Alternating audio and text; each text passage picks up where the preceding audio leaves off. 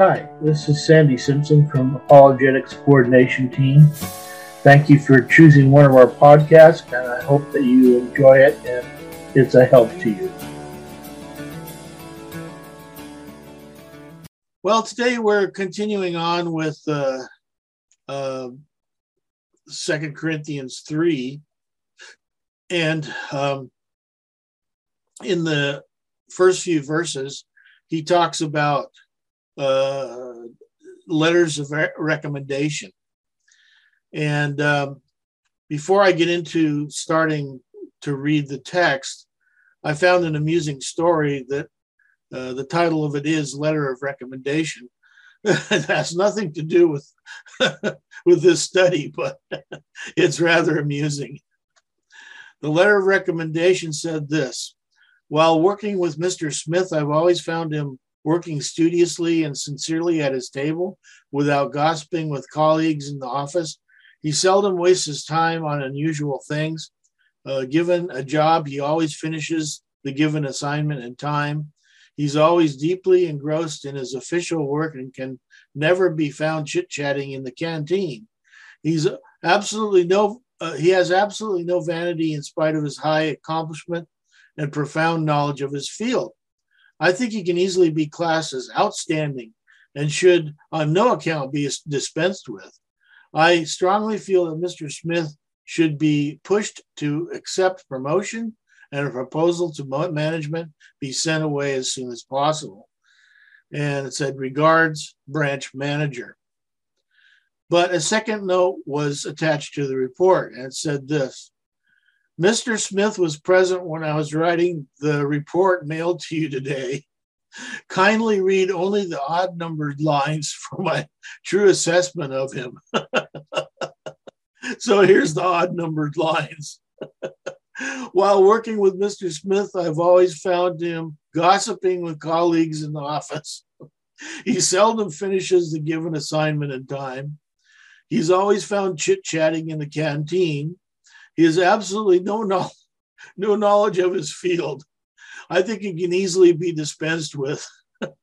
I strongly feel that Mr. Smith should be sent away as soon as possible. I just found that to be rather amusing what he did with that. But Paul mentions that he says, "Do you know? Do I need to have letters of recommendation?" Uh, obviously, he didn't have to have that. Uh, starting in verse one, are we beginning to commend ourselves again, or do we need, like some people, letters of recommendation to you or from you? You yourselves are our letter, written on our hearts, known and read by everybody. You show that you are a letter from Christ, the result of our ministry, written not with ink, but with the Spirit of the living God, not on tablets of stone, but on tablets of human hearts. You know, there were apparently those who didn't believe that Paul had the authority of an apostle. Uh, as I've said before, they had written, written an angry letter to Paul after he wrote first his first letter to them and apparently that uh, that letter actually existed in history, and people saw it, but it no longer exists. But uh, that's why he had to write this second letter to explain some of the things that he talked about in the first letter. But you know, Paul was the one who started the church at Corinth. How easily uh, easily people forget what happened in the past, especially when false teachers try to usurp the authority of the Lord and his apostles. You know, I'm not calling us apostles, but my mother and father went to out to the island of Palau in 1962. And at that time, there were still villages who had never heard the gospel. And we traveled to them and uh, preached the gospel, and many people got saved and they started churches. Um, but now I'm looking at what's going on, and I'm very sad because people have come in and taken over the churches out in Micronesia who really shouldn't be doing that. And they're teaching false doctrine. Well, Paul does not need letters of recommendation from anybody. That's because the Corinthian church, uh, you know, uh, witnessed the proof of Paul's teaching and authority, and Paul is simply reminding them of that. The letter of recommendation is the stamp of approval from the Lord on Paul's ministry and is written by the Holy Spirit in the hearts of those Christians who are living in obedience to the Lord. When Paul says, not on tablets of stone, but on tablets of human hearts, this is also a reference to the fact that as a born again, spirit filled believer, we're no longer condemned by the law written on tablets of stone because Jesus Christ fulfilled the whole law for us. But now Christ is writing his law, the law of grace, which is love, on our hearts. That's the wonderful thing. You remember we studied in Galatians 3:13. Christ redeemed us from the curse of the law by becoming a curse for us. for it's written, cursed er, is everyone who is hung on a tree. Romans 8:2. Because through Jesus, Christ Jesus, the law of the Spirit of life set me free from the law of sin and death. Romans 10 4. Christ is the end of the law, so that there may be righteousness for everyone who believes.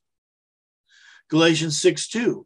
Carry each other's burdens, and in this way you will fulfill the law of Christ. If we love one another, love the Lord our God and love one another. John 1:17 For the law was given through Moses, grace and truth came through Jesus Christ. The law of Christ is being written on the hearts of those truly born again, not by ink or by chiseling stone, but by the Spirit. Not on stone, but by, on our hearts. Because of that, we have a witness within us as to who is a true teacher and who is a false teacher if we listen to our conscience guided by the Holy Spirit, and learn from His Word. Those are the three things we need to employ. First of all, listen, listen to your conscience. Second, second of all, allow the Holy Spirit, your teacher, to guide you into all truth. And make sure that you're deep, digging deep into the Word of God because that's got the answers. That's how the Lord speaks to us. Verse 4 Such confidence as this is ours through Christ before God. Not that we are competent in ourselves to claim anything for ourselves, but our competence comes from God. He's made us competent as ministers of a new covenant, not of the letter, but of the Spirit. For the letter kills, but the Spirit gives life. God gives us the ability to discern and minister the new covenant of Jesus Christ. Did you know you have that ability? You do as a born again Christian. We can be confident of God's promises not because we're competent in ourselves, but because our competence, our ability to know the difference between right and wrong, false teachers and true teachers, comes from God whose spirit lives within us. Paul reminds them that it's not his own competence that commends him or authorizes him to do the apostolic work he's been doing, but it's God. God is the one who authorizes him. Paul is also addressing the fact that he did not come to them preaching the law, but preaching grace. The law condemns, but grace gives life through the Spirit. Paul had already stated to the Galatians that those who preach the law, trying to add it to the grace of the gospel of Jesus Christ, were an abomination. He said this in Galatians 1 6 through 9. I, I'm astounded that you're so quickly deserting the one who called you by the grace of Christ and are turning to a different gospel, which is really no gospel at all. Evidently, some people are throwing you into confusion and are trying to pervert the gospel of Christ. But even if we or an angel from heaven should preach a gospel other than the one we preach to you, let him be eternally condemned. As we've already said, so now I say again if anybody's preaching to you a gospel other than what you accepted, let him be eternally condemned. The true gospel of grace, which Paul preached, also testified to his calling from Jesus Christ. A different gospel is one of the most obvious marks of a false teacher. And of course, we'll look into that much more later in the study. But for now, 2 Corinthians 11 4, for if someone comes to you and preaches a Jesus other than the Jesus we preached, or if you receive a different spirit from the one you received, or a different gospel from the one you accepted, you put up with it easily enough. We shouldn't put up with that. We should not put up with people teaching another Jesus, another spirit, another gospel. Verse 7 Now, if the ministry that brought death, which was engraved in letters on stone, came with glory, so that the Israelites could not look steadily at the face of Moses because of its glory, fading though it was, will not the ministry of the Spirit be even more glorious? If the ministry that condemns men is glorious, how much more glorious is the ministry that brings righteousness? Wow, great thought. For what was glorious has what was glorious has no glory now in comparison with the surpassing glory. And if what was fading away came with glory, how much greater is the glory of that which lasts?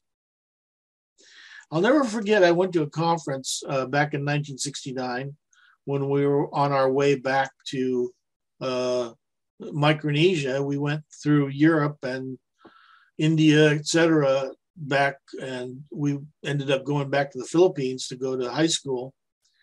And uh, we went to a conference up in northern Germany. And there were a few people there who could not speak English at all there was one Chinese guy. And but I just I'll never forget. I was like, what was I, maybe 16 years old, walking down the path, and this guy was walking toward us. And I'm telling you, it was like there was a light shining from his face. This guy was, you could tell he was a Christian a mile away. And that always impacted me. You know, do I have that kind of witness pe- with people? Can they see the love of Christ and the Holy Spirit living in me? Well, the Ten Commandments came from the hand of God written in stone. We know that. Uh, Deuteronomy 9 10. The Lord gave me two stone tablets inscribed by the finger of God. On them were all the commandments the Lord proclaimed to you on the mountain out of the fire on the day of the assembly. And Exodus 34 30, when Aaron and all the Israelites saw Moses, his face was radiant, and they were afraid to come near him. If the presence of God could make Moses' face shine, will not the presence of the Lord by his Spirit in the church and in individual Christians be even more glorious? Why? Because the new covenant is superior to the old covenant. And the new law of Christ supersedes the Mosaic law. The law condemned men, but the ministry of reconciliation through Christ that brings imputed righteousness to those who believe is even more glorious. In fact, the law, in comparison to the law of Christ, which is love through grace, is no glory at all. The glory that comes with Christ will not fade away as the glory faded away from the face of Moses, and he wore a veil because it was fading away. There's no comparison between the law, which only served to prove to men that they were sinners, and the gospel, which proves to men that though they are sinners, Christ died in their place to fulfill the law and pay our penalty for, for us, to glorify the Father, the Father glorifying the Son, and the Son bringing all those who believe in him to glory through the Holy Spirit. Verse 12 Therefore, since we have such a hope, we are very bold. We're not like Moses, who would put a veil over his face to keep the Israelites from gazing at it while the radiance was fading away. But their minds were made dull, for to this day the same veil remains when the old covenant is read. It has not been removed because only in Christ is it taken away. Even to this day, when Moses is read, a veil covers their hearts. But whenever anyone turns to the Lord, the veil is taken away. Remember how when Christ was crucified, the veil was torn in two. Now the Lord is the Spirit, and where the Spirit of the Lord is, there is freedom. And we who with unveiled faces all reflect the Lord's glory are being transformed into his likeness with ever increasing glory, which comes from the Lord who is the Spirit. You know, this is a, a profound truth. Those who are truly born again Christians have a glory that does not fade away as the glory eventually did from the face of Moses.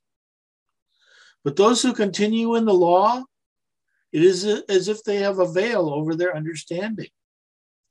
Only in Christ can they, number one, understand what the law means, and number two, be set free from it. The minds of those who still live under the law have been made dull, and the law is of no use to them particularly since they can never live up to the requirements of the law. Romans 3:10 Therefore no one will be declared righteous in his sight by observing the law rather through the law we become conscious of sin. The law today looks like Moses did when he wore a veil to hide the fading glory from his face. The glory of the law has faded with the coming of Christ, who is the glory, not just for the Jews, but for the Gentiles also. Only Christ can remove the veil from the hearts of the Jews who follow the law. The Jews must turn to the Lord and believe that he is the Messiah in order for the veil of the law to be taken away from their hearts. Only then can they experience the freedom Christ gives those who are born again in the Spirit. Because where the Spirit of the Lord dwells, there is true freedom. Those who have believed in the Lord Jesus Christ are like Moses without his veil, but greater because the glory we have is the indwelling Spirit. The Holy Spirit is our teacher, and we are being transformed into his likeness with ever increasing glory. John 14, 26, but the counselor, the Holy Spirit, whom the Father will send in my name, will teach you all things and will remind you of everything I have said to you. That means we're being sanctified and in the process of being glorified. Did you know you're in the process of being glorified? Romans 8, 23 through 30. For those God foreknew, he also predestined to be conformed to the likeness of his son, that he might be the firstborn among the brothers. And those he predestined, he also called. And those he called, he also justified. And those he justified, he also glorified. God's glory shines through those who are committed to him and to the law of Christ, which is love. The Lord is the Spirit. When you're indwelled by the Holy Spirit, you have the Lord. As you walk with him, the glory increases, and he is in the process of transforming you into his likeness, which is the likeness of his character, the likeness of his spirit.